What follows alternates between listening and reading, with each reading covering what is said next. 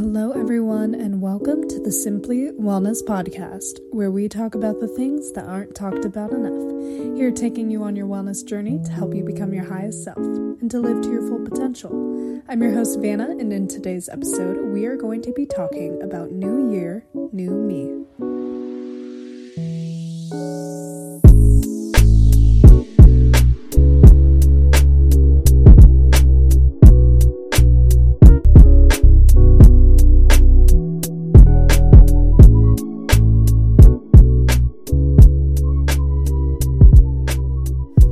Everyone, and welcome back to the Simply Wellness Podcast. If you're new here, welcome. If you're not new, you knew that I needed to take a little break because my mental health was slowly declining, and my cousin helped me realize I was juggling so many things at once that I needed to choose a focus, and with that I chose my future, my career, and school.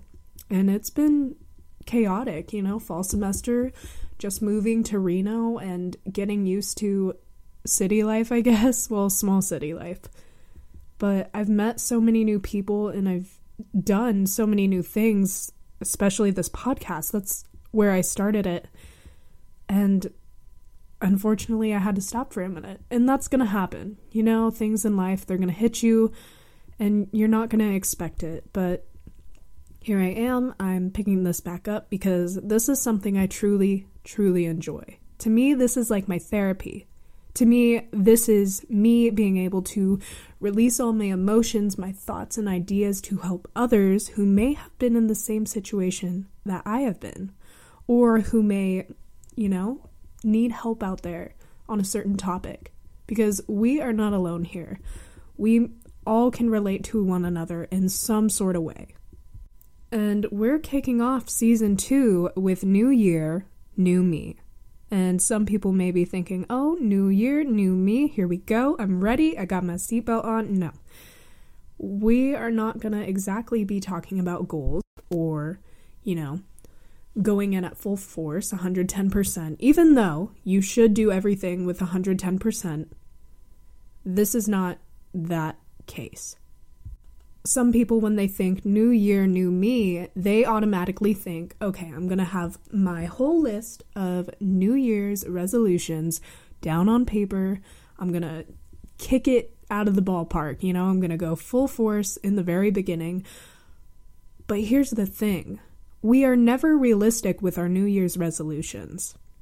For example, let's say you want to start eating right, or you want to start going to the gym. You want that hot girl summer bod. Well, in this case, instead of going in at full force with your New Year's resolutions, and then in, let's say, March, April, May, you start to fall off your New Year's resolution, we want to be realistic with our ideas. We want to be able to embrace our New Year's resolutions and have realistic goals for ourselves. So when you go to the gym, or when you start to go to the gym, instead of going the very first day of January, let's take a step back and let's evaluate ourselves. Let's say, okay, here's my end goal, but what do I need to do now to get there? First off, you need to do your research. You need to understand whatever the topic may be. You need to understand what you're getting yourself into and why this goal is important to you. Is it going to affect your mental health, your physical health, your relationships, regardless of whatever topic it may be? How is this going to impact you in the end when you have reached that goal? So I do encourage you to write down your New Year's resolutions, and I want you to look at them very, very carefully. I want you to write next to them, how will they impact you, with the list of things I just said, relationships, mindset, etc. And after you've done your research and evaluate yourself on what your goal may be, that's when the progress starts to come into play. That is when you actually start doing your goal, but not in the way you may think. In order to be successful with any goal, it's not going to happen overnight. It's just not. It's not realistic. Unless, you hit the jackpot, you just got the lucky numbers. But in this case, you're going to Take it one step at a time and set smaller goals for yourself. You have the idea of this big goal of what you want, but now we're going to shrink those into smaller goals. For example, I want to start going to the gym. Okay, you want to start going to the gym. Well, let's start with learning the proper stretches for our muscles to adapt to the weight training that we will be doing.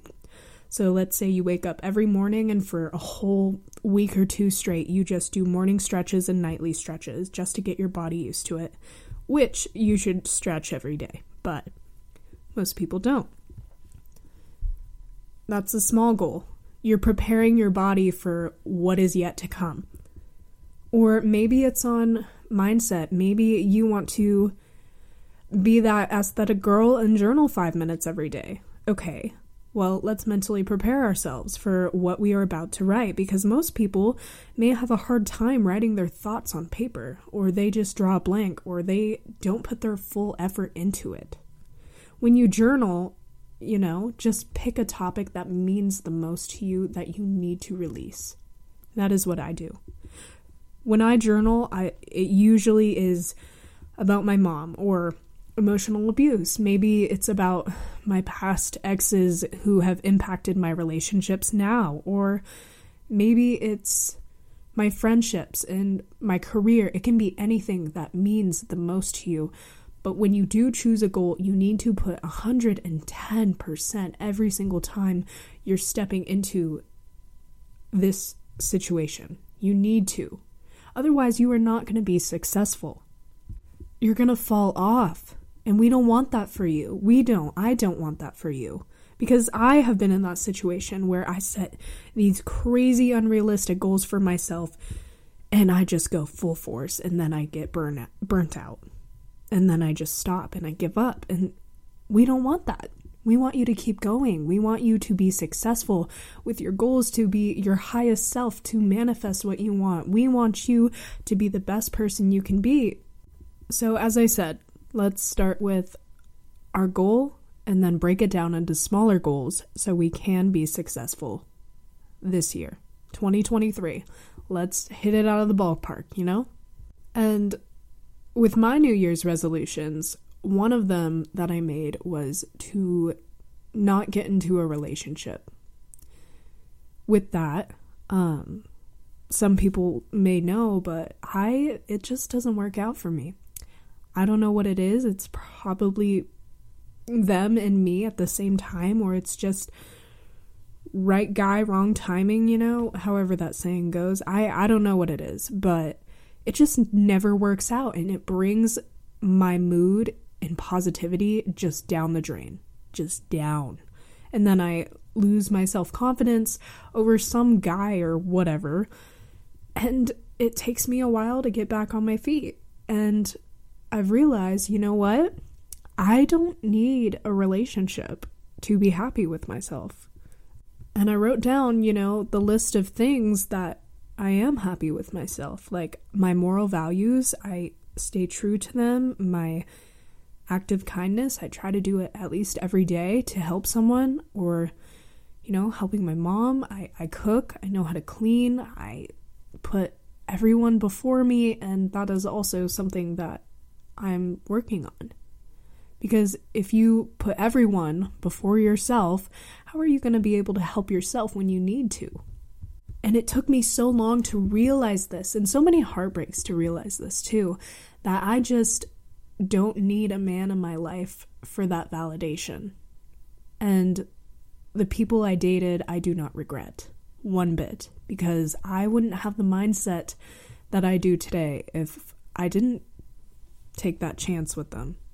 So I hope they may think the same about me. I don't know, but either way, I am very happy where I'm at, and that's one goal I have. Another goal that I have is, drink more water, because I do not drink enough water.